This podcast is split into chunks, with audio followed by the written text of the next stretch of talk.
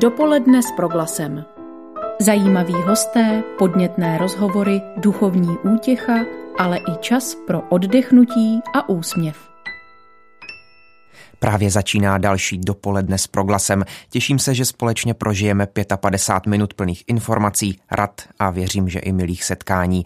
Slovem vás provází a pohodu k poslechu přeje Ondřej Havlíček co jsme pro vás dnes připravili, vydáme se do Spojených států. Bude nás zajímat, jak vypadá tamní boj s koronavirem v praktickém životě. V Čechách se zase poptáme na to, jak karanténa vstoupila do života dětí, které volají na linku bezpečí.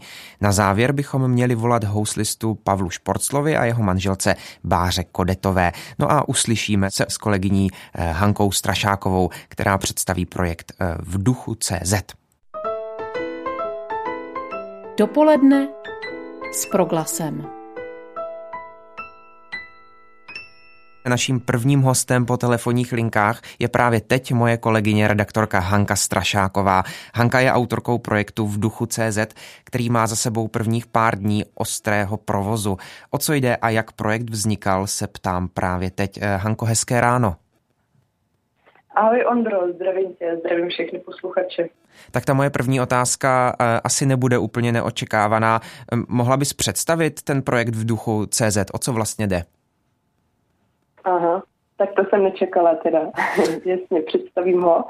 Web v duchu CZ nabízí přehled kontaktů na duchovní pomoc různých církví a taky náboženských komunit pak nabízí rozpis a program přenášených obřadů a bohoslužeb, které se přináší online internetu na různých serverech.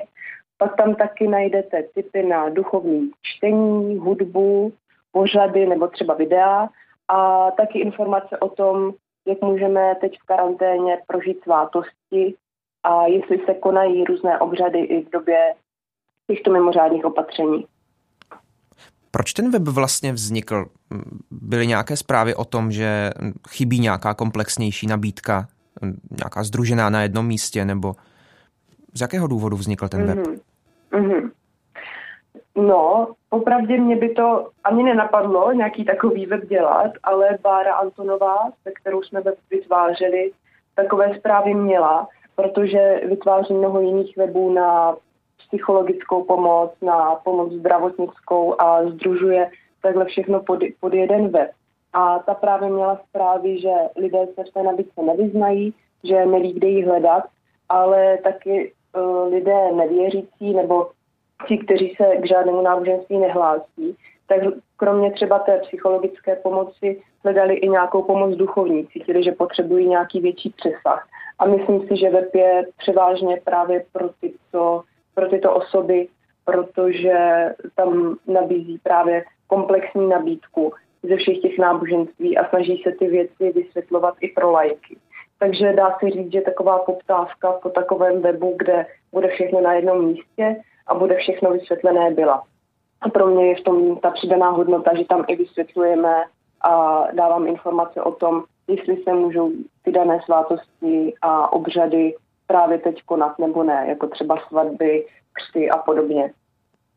Mě ten web v duchu CZ zaujal tím, že v českém prostředí poměrně nezvyklý právě v tom, že nemapuje pouze život katolické církve, dokonce eh, ani nejen život jen křesťanských církví, ale najdeme tam třeba i nabídku buddhistických obřadů. Eh, tak. Tahle ekumenická forma, můžeme říct i úplně napříč všemi náboženstvími vlastně, eh, byla byla záměrem nebo to vyplynulo až, až časem? Ne, to rozhodně bylo záměrem hned od začátku.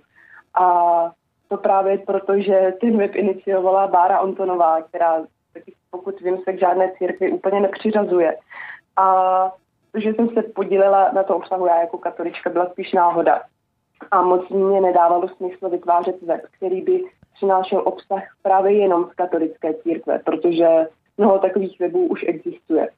A mm, musím říct teda, že pro mě uh, bylo těžké udržet ten směr ekumenický, a nebo spíš vyrovnat ty poměry všech těch náboženských směrů, aby nějaké nepřevažovaly.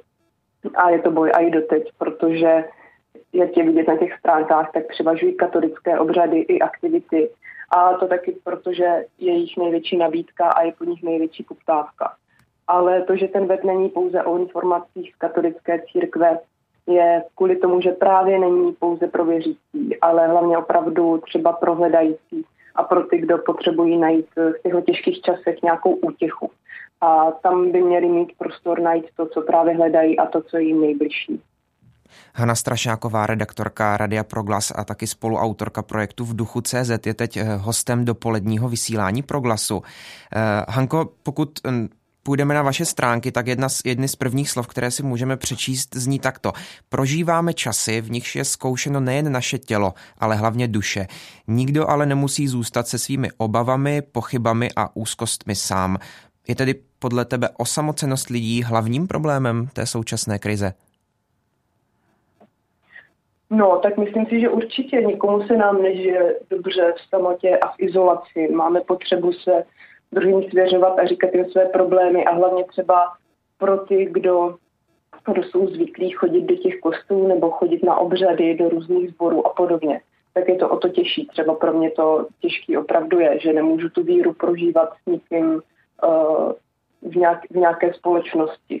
Takže si myslím, že ta osamocenost hraje velkou roli a to i třeba skrz to, že máme najednou čas přemýšlet sami nad sebou a nad tou vírou a máme čas se zabývat možná i někdy nějakýma zbytečnostma, který nás odrazí od té, pravý, od té pravé podstaty života. Takže určitě osamocenost hraje velkou roli v tom, že nám není, nemusí být moc dobře.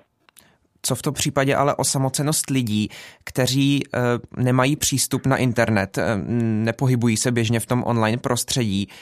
Jak hmm. propojit tady tyto vaše aktivity s e, mnoha koncovými uživateli, kteří internet nevyužívají? Hmm, hmm. No, tak to je většiná otázka, no. Ty, ty online aktivity v tom, nebo v tom online prostředí je samozřejmě vždycky úskalý. A víme, že informace na webu mají tímhle pádem svá omezení a nedostanou se ke všem. Ale v tuhle chvíli je to pro nás e, dobrovolníky, my to děláme ve svém volném čase. Opravdu tato platforma je jednodušší a také nejúč, nejúčinnější kanál, jak toto dostat ven jsme v kontaktu s těmi duchovními, kteří nám a s příznivci církví, kteří nám právě pomohli uh, tvořit ten obsah a tu koncovou formu. A tudíž ví o tom webu a můžou se ho třeba snažit přetlumočit všem potřebným dál, všem, kdo se na ně obrátí, a nebo, nebo to říkat lidem na potkání a podobně vyvěsit plagátky ve svém kostele. A ten web, jak už jsem říkala, tak je spíš spíš reakci na nějakou poptávku.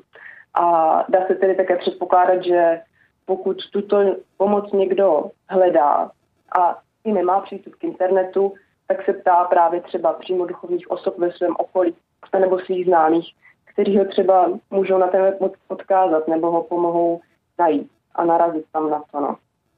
Takže uh, není to jednoduché, ale v tuto chvíli nemáme jinou účinnější formu, jak to rozšířit. Nemáme možnost tisknout letáky do každé stránky a podobně, ale samozřejmě uvažujeme nad tím a třeba se to časem nějak bude rozšířit i mimo online svět. Chápu, moje poslední otázka míří na budoucnost webu v duchu CZ. Eh, umíš si už teď představit, že by se třeba podařilo ten web překlopit i do času, kdy pandemie skončí? He, tak nad tím jsem popravdě ještě vůbec nepřemýšlela tak jsi mě nasadil brouka do hlavy a přidal další úkol. Děkuji moc. Uh, já si myslím, že ta duchovní pomoc na telefonu se opravdu osvědčila a ještě se osvědčí a že už snad z našeho světa nevymizí, protože si myslím, že to je skvělá věc mít kontakt na někoho, komu můžu zavolat a podělit se s ním o svá trápení když zrovna nemůžu, nemůžu za ním jít třeba do toho kostela nebo do těch různých sborů. A stejně tak si myslím, že bude potřeba i nadále zhromažďovat ten zajímavý program různých církví.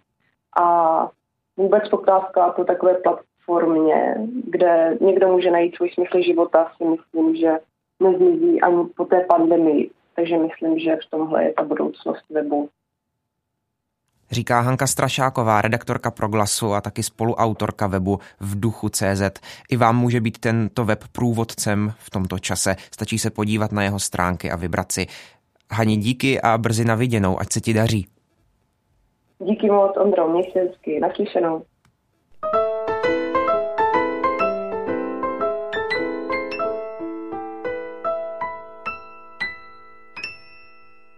Pandemie onemocnění COVID-19 zasáhla doslova celý svět. Vážná situace panuje i ve Spojených státech amerických, kde nyní pobývají i někteří lidé z Česka. Mezi nimi je i Paulínka Andrea Hýblová. Natáčel s ní kolega Pavel Smolek. Dcery svatého Pavla byly založeny roku 1915 v Itálii blahoslavenými Jakubem Alberione. Apoštolsky působí v oblasti sdělovacích prostředků a určitě mnozí z vás máte doma knihu od Paulínek. V roce 1993 přišli i do České republiky na pozvání kardinála Miloslava Vlka. Jedna z českých sester už nějakou dobu žije v klášteře v Bostonu. A protože na východním pobřeží Spojených států amerických je o 6 hodin méně, tedy něco po třetí hodině raní, tak proto jsme následující rozhovor předtočili. Na telefonu vítám Andreu Hýblovou. Dobrý den. Dobré ráno, dobrý den posluchačům v České republice. Protože se spolu známe už delší dobu a tykáme si, tak proto si budeme tykat i v následujícím rozhovoru. Andreo, prosím tě, představ nám město a stát, ve kterém nyní žiješ.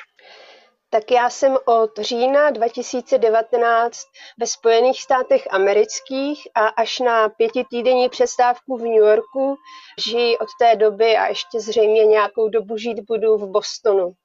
Je to tak stejná zeměpisná šířka, jako je třeba právě Česká republika. Na mapě byste to našli nad New Yorkem. A žiju zde v našem provinčním domě. Je to veliká komunita, kde máme jak staré a nemocné sestry, tak je zde velká komunita, která se věnuje apoštolátu. Právě tady je nakladatelství a všechny další sektory, které zde sestry mají. Stát je to teda Massachusetts. Jak tato situace té pandemie, toho koronaviru ovlivnila váš život v klášteře? Tak zpočátku se zdálo, že koronavirus se týká nějaké jiné země. Pravděpodobně tuhle zkušenost jste v Čechách měli v únoru taky. Pro mě to bylo trochu těžké, protože už jsem věděla, co se děje v Evropě a zdálo se mi, že požár je za dveřmi. Teď již v Americe, ve Spojených státech je těch případů daleko víc a asi sledujete zprávy z New Yorku, kde vlastně ta situace je nejhorší.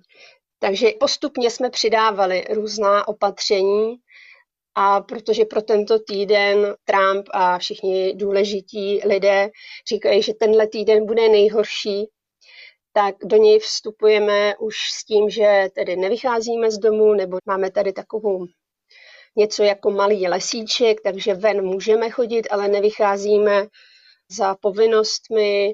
Normálně sestry, které chodily třeba na nějaká vyšetření, tak co nebylo nutné, to se přestalo. Knihkupectví už jsou dva týdny zavřené a veškerá činnost je prostě soustředěná jenom do domu. Kdo nemusí ze zaměstnanců, tak vlastně skoro nikdo nepracuje teď tady, ale z domu nebo mají placenou dovolenou. Dodržujeme hygienu, takže mídlo, to je náš kamarád. Máme tady takovou skupinu sester, co dezinfikují. Já do té skupiny taky patřím. Takže každý den po obědě mám svůj rajon. Snažíme se držet rozestupy, odstupy od sebe, což je těžké, ale snažíme se. A do posu zatím máme u nás mše svaté, ale i při nich jsou striktní opatření a taky rozestupy v lavicích a vlastně kněz slouží mši svatou, ale třeba rozdávání, přijímání a tak, to vždycky je jedna sestra z nás. Hledají se cesty, jak udržet situaci bezpečnou. Možná se ještě něco změní. Jak vidíš tu situaci okolo koronavirové nákazy ve Spojených státech obecně? Co myslíš, že se daří a co se třeba podle tebe nedaří? No první věc je, a bylo to asi u všech států, že se nepřipravili dopředu. Tady zdejší prezident vlastně hrozně dlouho mluvil o tom, že se nic neděje a že se to Spojených států nebude týkat. I když lidé kolem něj ho upozorňovali, že se mílí. Takže během jednoho měsíce, během března, od věd, jako to bude v pohodě, my jsme v pořádku, to došlo až k tomu, že řekl, a je to teď aktuální, jsme ve válce, jenom je nepřítel skrytý, a může udeřit kdekoliv. Dokonce média, nebo řekl to sám prezident, používají tohle je Pearl Harbor, tohle je naše 11. září. Ale není to na jednom místě, ale je to všude. Ani tady nemají státní, tedy federální sklad dostatek materiálu. Tady dokonce zakázali prodávat roušky lidem, aby jich bylo dostatek pro nemocnice. To, že by si je lidi mohli šít, to tady nikoho nenapadlo. Teď jsem si všimla, že některé kláštery ší i pro nemocnice. A od minulé soboty je, myslím, na veřejnosti doporučeno nosit aspoň šátek nebo prostě něco. A už jsem si všimla na procházce, že lidé teda roušky někteří mají, spíš ty starší. To, že si nemají lidé zhlukovat, to už tak nějaký čas platí. A uzavření škol a některých firm obchodů to už taky asi dva, tři týdny platí. Tady je to tak, že prezident vydá nějaká nařízení, ale každý z těch států si je může podle té situace, jaká je v tom státě, ještě zpřísnit.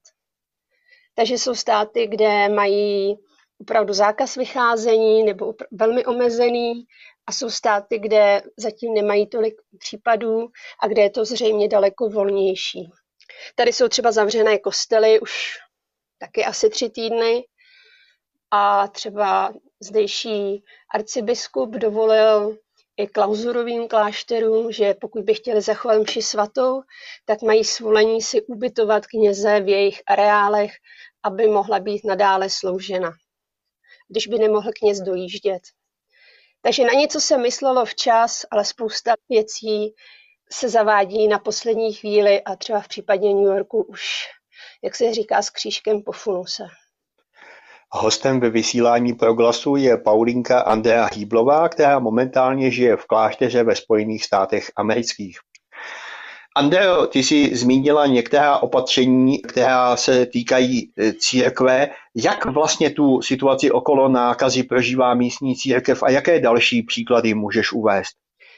Tak když jsem se ptala kolem sebe, ptala jsem se sester, které více rozumí, tak co mě jedna z informací, co mě zaujalo, že jako u nás třeba na úrovni krajů se každý kraj snaží pro své nemocnice zajistit ještě další pomoc, tak tady se jak se to jmenuje v češtině, představitelé jednotlivých těch států mezi sebou domlouvají, že si budou třeba ty ventilátory, dýchací přístroje mezi sebou půjčovat tak, jak bude ta vlna nakažení. Protože prostě z federálních zásob není co brát a jsou odkázáni sami na sebe. Zřejmě v tom bude i politika, tomu já ještě tak nerozumím a asi ani rozumět nechci. No a jinak církve Myslím, že stejně jako v České republice, každý kněz, každý biskup je tady teď youtuberem, jsou streamované mše svaté, růžence, adorace. A co třeba naše sestry tady dělají, tak každý den mají jeden i více podcastů nebo videostreamingů, také různé modlitby, slovo povzbuzení. Teď pro vlastně pro Triduum připravují takové rekolekce pro nejenom pro mladé lidi, pro všechny. Kdo tedy chce jít z církví, s liturgií, tak nabídnout nějakým způsobem podanou ruku, jak to prožít, i když je člověk zavřený doma. Já navážu na to, co jsi říkala. Andreo, mohla by si říci, za co se dnes lidé ve Spojených státech modlí? Já můžu říct, za co se modlíme my, protože nesleduju všechny ty video streamingy, Samozřejmě se modlí za ty, kteří jsou nasazeni v prvních liniích. Dneska mě oslovilo nebo překvapilo, že i sestry se modlí za rodiny, které jsou vlastně doma zavřené, i za to nebezpečí domácího násilí, které hrozí v některých případech modlí se vůbec za všechny rodiny, za, hlavně za matky, co prostě musí teď zvládnout spoustu povinností, protože přece jenom sestry mají že, své příbuzné a slyší o té situaci. Modlí se za ty, kteří umírají a nemají kolem sebe blízké. Umírají v nemocnicích. No a všimla jsem si, že je taková aktivita napříč různými církvemi, že se modlí za jednoho doktora, který je poradcem prezidenta Trumpa, něco asi jako náš Primula, a modlí se právě za dary Ducha Svatého pro něj, aby ta rozhodnutí a ty kroky uměl správně panu prezidentovi vysvětlit a aby se nejenom na průmysl myslelo, ale i na lidi. A zdá se mi, že asi se to daří, protože ta změna v tom postoji prezidenta a vůbec politiků je opravdu za poslední týden výrazná. Ty jsi založila společné online modlitební večery. Co bylo tím impulzem a jak to probíhá? Když jsem se modlila, tak jsem se ptala Pána Boha, jak můžu takhle na dálku nějak přispět, pomoci, jak bych se mohla zapojit. Protože se modlím, ale přemýšlela jsem, co bych mohla ještě udělat. Zvlášť, když jsem viděla, jak jsou všechny sestry tady nasazené v těch jejich podcastech a streamencích. A v jednu chvíli mi právě při modlitbě přišlo, jo, všichni sledují mše online, dívají se na Eucharistii online nebo se modlí růženec, poslouchají přednášky, ale je to pořád rozděleno, tady někdo mluví a ty to posloucháš. No a mě napadlo, co to udělat, že se budeme modlit společně. To znamená také v menším společenství. Není možné se modlit v počtu 100 a více lidí. A protože jsem se tady právě naučila používat jeden program, Zoom, teď ho používá spousta lidí, tak jsem zvlášť těm lidem, o kterých vím, že jsou sami, anebo že nemají povinnosti, že by museli celý den trávit s dětmi nebo ještě chodit do práce, tak jsem poslala nabídku, jestli chcete, připojte se v 9 hodin večer a budeme se modlit, budeme rozjímat nad liturgickými texty, někdy tam zařadíme nějaké žalmy z breviáře, jak to duch vede. Modlili jsme se teď i jednou společně křížovou cestu. A tak se scházíme v tenhle čas, těch devět večer středoevropského času. Každý může o sobě říct, jak ten den prožil, přidat nějaký úmysl k modlitbě a pak se prostě modlíme. Je to na 40 minut. Já zůstávám online. Kdo se připojí, nepřipojí, to je prostě na každém, jak to ten den má. Zatím jsme taková skupinka asi deseti lidí, kteří se připojí pravidelně. Beru to jako takový boží dílo, ale přála bych si, aby už to nebylo potřeba. Aby se mohli opět zase, jste se mohli vydat do kostelů, do kaplí a scházet se naživo opravdu s lidmi. Tak ať to pán použije, ale ať to, ať to skončí brzo. Tak ať prožijete Velikonoce možná bez Eucharistie, ale s živým Bohem v jeho živém slově a ať tomu nějakým způsobem i napomohou naše knihy. Andreo, já ti přeju minimálně to též, to znamená požehnané velikonoce a naším hostem ve vysílání byla Andrea Hýblová, která momentálně žije v klášteře sesterce svatého Pavla v Bostonu ve Spojených státech amerických. Já ti mnohokrát děkuji za rozhovor a přeji vše dobré. Děkuji a já jsem velmi ráda, že jsem takto mohla být v kontaktu s českými věřícími, protože moje srdce stále ještě bije pro, pro Evropu a pro Českou republiku. A v mých modlitbách neustále pamatuju na Českou republiku.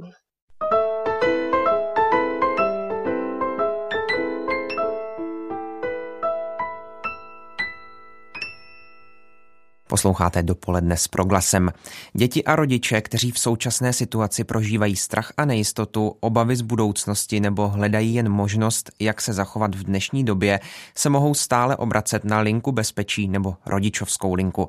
Funguje nepřetržitě a její provoz zajišťuje na 80 zaměstnanců. Její vedoucí Kateřina Lišková je dalším hostem dopoledne s proglasem. Po telefonních linkách ji vítám u nás ve studiu. Přeji dobré dopoledne. Dobré dopoledne. Paní Lišková volá, četuje, píše vám teď víc dětí než obvykle? Na linku bezpečí se obrací v podstatě stále stejný počet dětí, tím, že trošku se přeskupují témata, o kterých s námi hovoří. A v těchto dnech eh, vidíme větší zájem o online služby. Mhm, rozumím. A na vaší straně nedošlo uh, vzhledem k té situaci k nějakým omezením kapacit, třeba že vaši zaměstnanci museli zůstat s vlastními dětmi doma nebo podobně? Mm-hmm. Ano, my jsme se s tímto potýkali v rámci našeho týmu. Jednak, jak říkáte, někteří děti museli se svými dětmi zůstat doma, ale také jsme museli vlastně zajistit přeskupení těch směn, tak aby se vlastně navzájem nepotkávali a pokud by vlastně hrozilo, že některý tým bude muset jít do karantény, tak abychom neohrozili non-stop provoz. Takže z toho provozního hlediska jsme měli hodně práce, směny přenastavit a právě proto vlastně, že děti jsou doma, jsou s rodiči, takže mají méně třeba soukromí pro volání, tak jsme jim pro ně vlastně rozšířili z 8 na 12 hodin provoz chatu, tak aby mohli být více v tom online prostředí, kde jsou zvyklejší a kde také mají třeba větší klid mm, a nikdo je neslyší. Změnila se ta trápení dětí? Ehm, volají teď s jinými tématy třeba než předtím? Něco ubylo, něco naopak přibylo?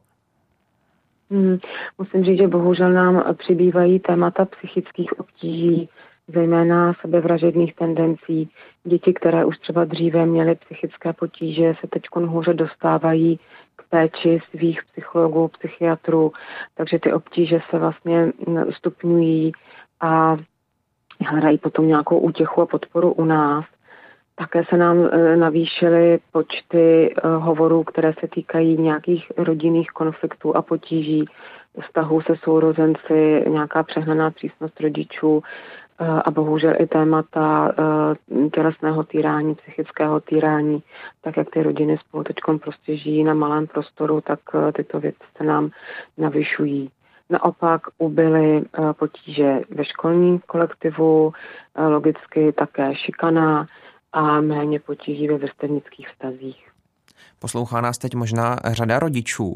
E, tak existuje pro rodiče nějaká rada, jak mohou tímto obdobím bezpečně a laskavě, laskavě své děti provést, aby nedocházelo právě k nějakému psych, psychickému diskomfortu dětí? Hmm. Věřím, že to pro spoustu rodin není snadné. Nicméně i, i ti rodiče mohou v těchto náročných dnech vyhledat pomoc pro sebe aby oni v nějakém bezpečném prostředí mohli třeba upustit nějakou emoci, která by se obrátila v nepěkné chování ke svým dětem. A proto je tady pro ně určena i naše rodičovská linka, která také rozšiřovala provoz na 12 hodin od 9 do 21, eh, tak aby vlastně podpořila rodiče v této náročné době. Často se píše a mluví také o tom, jaké blahodárné účinky může mít toto zpomalení v karanténě pro nás dospělé v produktivním věku.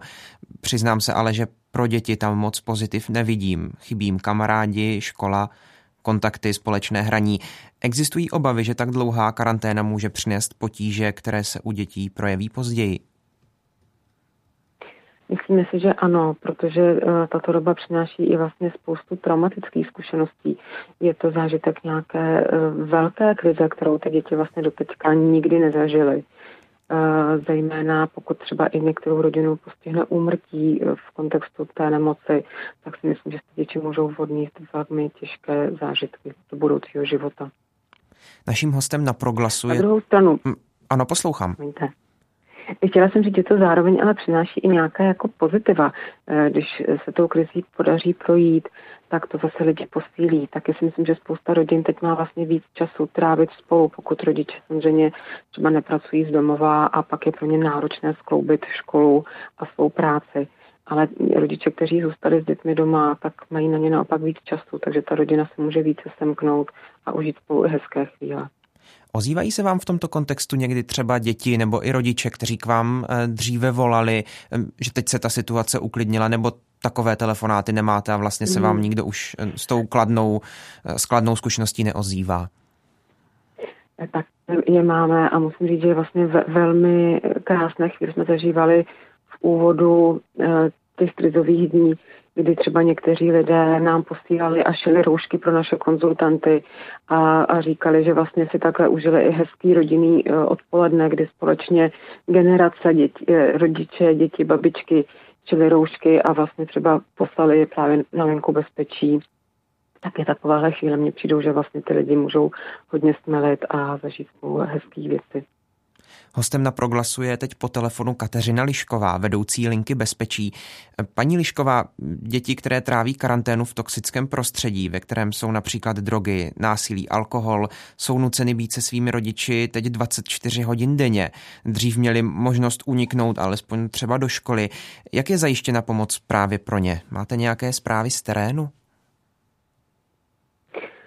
My se snažíme v takovýchhle situacích odkazovat děti na péči sociálních pracovníků z orgánu sociálně právní ochrany dětí, což je samozřejmě v dnešních dnech trošku náročnější tuto péči jim zajistit, protože na to, aby třeba děcko bylo umístěné do nějakého azylového zařízení, je potřeba, aby nebylo infekční, takže se musí projít i vyšetření u lékaře, že ta následná péče rozhodně se nyní poskytuje hůře, ale existuje.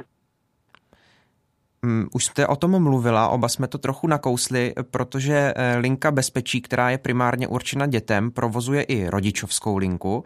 Tak eh, co jsou ta největší trápení rodičů?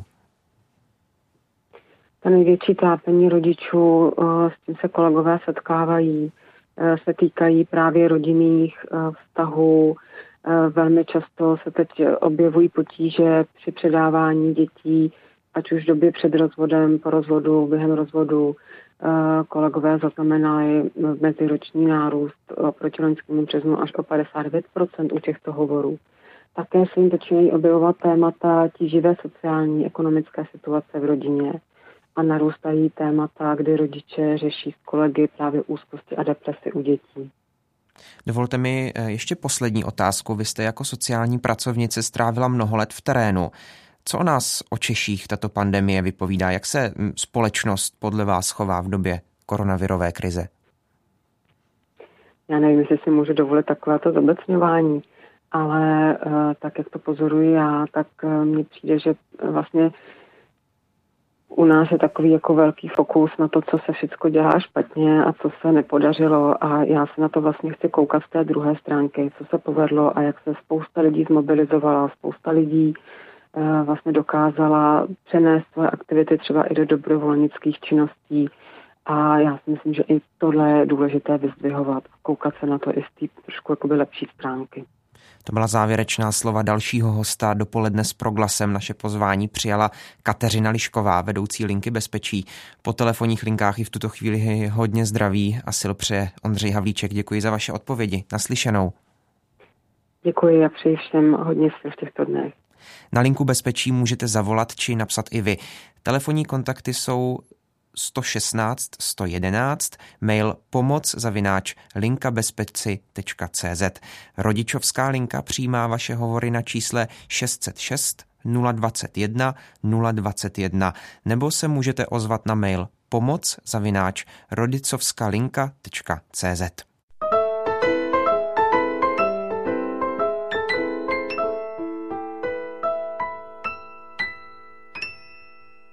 Ve vysílání dopoledne s proglasem si teď budu povídat s hostem, který je zvyklý vystupovat po celém světě na pódiích předních scén a významných hudebních festivalech. Ale i on musí v současné době při dodržování nouzového stavu být především v prostředí svého domova. Ještě než ho představím, dodám, že tento houslový virtuos světového renomé má modré housle a prostřednictvím svých vystoupení podporuje i benefiční projekty neziskových organizací a nadací. Vítám Pavla Šporcla. Dobré dopoledne dopoledne. Dobré dopoledne. Pane Šporcle, stejně jako umělci, kteří prostřednictvím internetu hrají divadlo, pořádají virtuální prohlídky nebo zpívají, i vy jste přišel s, ojedinělý, s ojedinělým koncertním cyklem, který má název Pavel Šporcl šestkrát v obýváku. E, jde o koncerty přenášené přímo z vašeho domova. Jaké máte ohlasy zatím? Říct, že ty ohlasy jsou krásné a dívá se na to spousta lidí. Já jsem jako jeden z prvních začal streamovat koncerty, ale potřeboval jsem po chvíli tomu dát určitý řád, abych, aby to bylo nejenom pro mě čitelné, ale také pro mé posluchače a fanoušky a vlastně lidi, který, které jsem chtěl společně eh, propojit se mnou, protože si myslím, že v dnešní době je právě důležité to, aby nikdo nezůstával sám. A tak jsem eh, eh, vlastně vymyslel, řekněme, cyklus šesti koncertů. Včera jsem hrál pátý z nich. Koncerty se konají dvakrát týdně, v úterý a pátek. Tím, že já se opravdu koncertně obleču, vyzval jsem posluchače a lidi, aby se také koncertně oblékli, aby si otevřeli eh, lahev vína a, a ten, ten večer si zkrátka a dobře užili takřka tak, jako kdybychom byli společně na koncertě, i když samozřejmě přes tu eh, televizní nebo eh, kameru zkrátka je to určitě pro všechny z nás úplně jiný pocit, ale ty ohlasy mám opravdu krásné, ne, nejenom, že mi lidé píší, také mi posílají Eh, fotografie, jak, eh, jak koncerty sledují. Někdy jsou opravdu koncertně oblečení, někdy jsou v pyžamu, někdy jsou v nemocnici. Je to zkrátka moc hezký pocit rozdávat takovým eh, způsobem radost. Motem vašich koncertů v obýváku je, abyste v tom nebyli sami. Vy už jste to sám nakousl, že to děláte právě z toho důvodu, abyste dal lidem nějaký pocit sounáležitosti. Um, tak z těch reakcí, které, které vám přicházejí, eh, je už jasné, že to asi lidem ten pocit dává. Zajímá mě, jestli i vám to dává pocit sounáležitosti se svými diváky, jestli máte pocit, eh, jestli si tím nahrazujete to, o co jste třeba přišel, o váš kontakt eh, s publikem, s diváky. No samozřejmě, že ano, i když na druhou stranu přes tu, přes tu, přes tu kameru a tu internetovou zeď se samozřejmě nedá, nedá přímo navázat ten, ten, ten fyzický kontakt, ale alespoň alespoň pocitově. Samozřejmě pro mě kontakt s posluchači a s mými fanoušky nesmírně důležitý. Já takřka na každém, každý koncert si uvádím, dělám po něm autogramiády a i když si třeba lidé nekoupí CDčko nebo šátek, tak eh, jsem rád, když přijdou a jenom řeknou dobrý večer, byl to hezký koncert, nebo se o něčem pobavíme. Já jsem znám tím, že opravdu se, se snažím být se svými fanoušky v kontaktu a nesmírně si vážím jejich e, přízně. A to je také důvod, proč jsem s těmito koncerty eh, začal, proč eh, jsem začal hrát hudbu ze svého um, obývacího pokoje, přestože jsme jsem žádnou televizní kameru ani, ani uh, žádného fotografa nikdy nepustili, tak jsme se okamžitě s rodinou domluvili, že prostě v této mimořádné situaci vlastně pustíme, pustíme lidi k nám domů. Každý koncert se snažím aby byl jiný. Samozřejmě, když jsou veřejné koncerty, nemůžu hrát šestkrát to samé, to by nedávalo smysl. A tak jsem, eh, tak jsem různě využíval moderní techniky k tomu, abych měl alespoň ty hudební základy, abych mohl třeba hrát se svými eh, kolegy a třeba i umělci, které zastupují v agentuře. A dokonce teď na pátek chystám absolutní mm, specialistu a možná největší pravděpodobností je to i světová premiéra kdy s hudebním základem předtočeným samozřejmě, tak zahraju celé, celý koncert Petra Iliče Čajkovského, eh, což je tedy opravdu oříšek a cvičím to tady už několik dní a myslím, že eh, to doufám bude pro všechny zážitek, pro mě zcela určitě, protože, protože hrát eh, s orchestrem a potažmo samozřejmě i s dirigentem, se kterým nejsme fyzicky v kontaktu, tím pádem nemůžeme se jaksi cítit a nemůžeme být na stejné hudební vlně a on na mě nemůže počkat a tak dále, tak je, tak je něco, něco netradičního. A já se na ten páteční koncert, který zase začne 8 hodin jako vždy na Facebooku, eh, kanálu YouTube i Instagramu, tak se nesmírně těším a ještě, ještě eh, to bude o to speciálnější, že tenhle koncert se bude eh, ve stejný čas přenášet na na Violin Channel, což je se skupení a vlastně takový, takový lídr v hudebních novinkách, tak eh, tam ten má 330 tisíc, eh, no, jak se to řekne, followers, posluchačů nebo, nebo hmm, lidí, kteří ho sledují, nebo přátel, řekněme. Takže to bude opravdu jakoby celosvětová událost. Tak to bude páteční eh, finálový večer ve společnosti Čajkovského. Eh, včera večer jste vůbec poprvé vystupoval naopak eh, společně s vaší ženou Bárou Kodetovou Športslovou. Dopředu jste to avizoval také jako světovou premiéru. Tak jak to, do, mm. jak to dopadlo? Jaké to bylo? Bylo to velmi emocionální pro všechny, protože opravdu my jsme spolu někdy takhle naživo Eh, nevystupovali, rozhodně ne jakoby na koncertě a tak, eh, tak to bylo, bylo, to velmi, bylo to velmi milé a ty, ty komentáře byly, byly opravdu, opravdu krásné a možná, že v tom i budeme někdy pokračovat. Bára, Bára krásně zpívá moc eh, a hodně se tomu v poslední době věnuje a chce si udělat svůj jaksi komorní nebo koncertní recitálový program, takže i my jako agentura se o ní v tomto ohledu chceme starat a a myslím, že má, myslím, že má velký potenciál. Rozhodně ona není zpívající herečka, která by jenom něco odrecitovala, opravdu chce opravdu chce zpívat, takže ten potenciál je velký a ten, ten celý večer byl včera moc krásný. Zajímá mě ještě, jestli máte doma nějak rozděleny role při koncertech. Eh, mám na mysli, že někdo musí být třeba kameramán, někdo pomáhá jinak. Jak si do koncertu z obýváku zapojují třeba vaše dcery? Tak včera se zapojili právě proto, že manželka byla se mnou, tak říkajíc, na pódiu, tady u nás samozřejmě spíš na komerci, ale um, jinak poté, eh, já mám samozřejmě vzdáleně do mého počítače se může přihlásit můj, můj eh, ajťák nebo můj technik. Eh, jinak jsme to všechno dělali tady tak trošku na koleni, protože opravdu jsme už měsíc v dobrovolné eh, karanténě, takže jsem si akorát nechal, nebo koupil jsem v e-shopech mikrofony a webovou kameru a, a dneska mi přijde ještě mixážní pult, aby to bylo jo, alespoň poloprofesionální, ale opravdu žádný technik tady nebyl.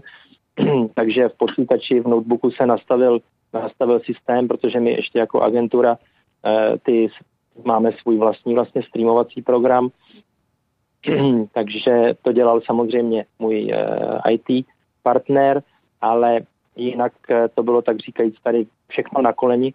A musím říct, že to, že to má něco na sebe a já jsem si nikdy tady nehrál na to, že by to bylo na čtyři kamery a krásně krásně nastřihané a, a prostě udělané jako opravdu profesionálně, to, to, mm, to, by, to by nebylo ono, to by nebyly koncerty v obýváku. Zkrátka dobře, je to tak, jak to je. Eh, ze začátku jsem začal s mobilním telefonem pouze a pak jsem to trošku vylepšil. Ale s tím mobilním telefonem pokračuju, protože já tady nedělám jenom koncerty večerní obýváku, ale také streamuju každý všední den pro děti um, ve, v pravé poledne pustím na svůj Facebook přes mobilní telefon na zhruba 15-20 minut povídání, nebo ne pustím, dělám živě samozřejmě, streamu živě, povídání o klasické hudbě, o hudebních skladatelích, o houslích, o různých nástrojích eh, v pořadu, který jsem nazval Hudební střípky. Pavla Šporcla, nechal jsem se inspirovat svým pořadem, který točím pro Dčko, což jsou hudební perličky, tak já tady točím hudební střípky a dělám ukázky a na to mám taky samozřejmě krásné, eh, krásné reakce, protože zase lidi dozví něco víc o, o klasické hudbě a o hudebních skladatelích, tak to už si tady obsluhuju teda úplně sám, tady prostě jenom zapnu, zapnu Facebook, dám tam live a, a prostě povídám si přes mobil. Pavel Šporcl je teď hostem dopoledního vysílání pro glasu. Eh, Mám ještě poslední otázku dříve, než se přesuneme eh, na rozhovor k vaší ženě eh, Báře Šporclové. Eh, vy jste před pár dny oznámil svou finanční podporu umělcům na volné noze.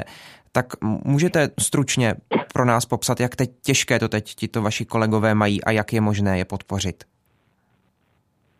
Tak samozřejmě je to těžké pro každého, protože uh, my, kdo nejsme nikde zaměstnaní a jsme takzvaně tedy OSVČ, což je velká řada mých kolegů, ehm, na volné noze, tak eh, zkrátka dobře najednou přestali, ale vlastně takřka my všichni, přestali mít příjem. Tak já třeba alespoň používám svůj e-shop, vyzývám lidi k dobrovolným podporám nebo mohou si zakoupit dobro, do, dobrovolně eh, eh, nějakou vstupenku virtuální na můj koncert ale samozřejmě mý, mý kolegové nemají takové příležitosti a šance a, a Hradek Baborák, jeden z nejlepších hornistů světa, eh, dal, dal dohromady právě projekt na podporu OSVČ nebo umělců na volné noze klasické hudby, který se mi velmi líbí.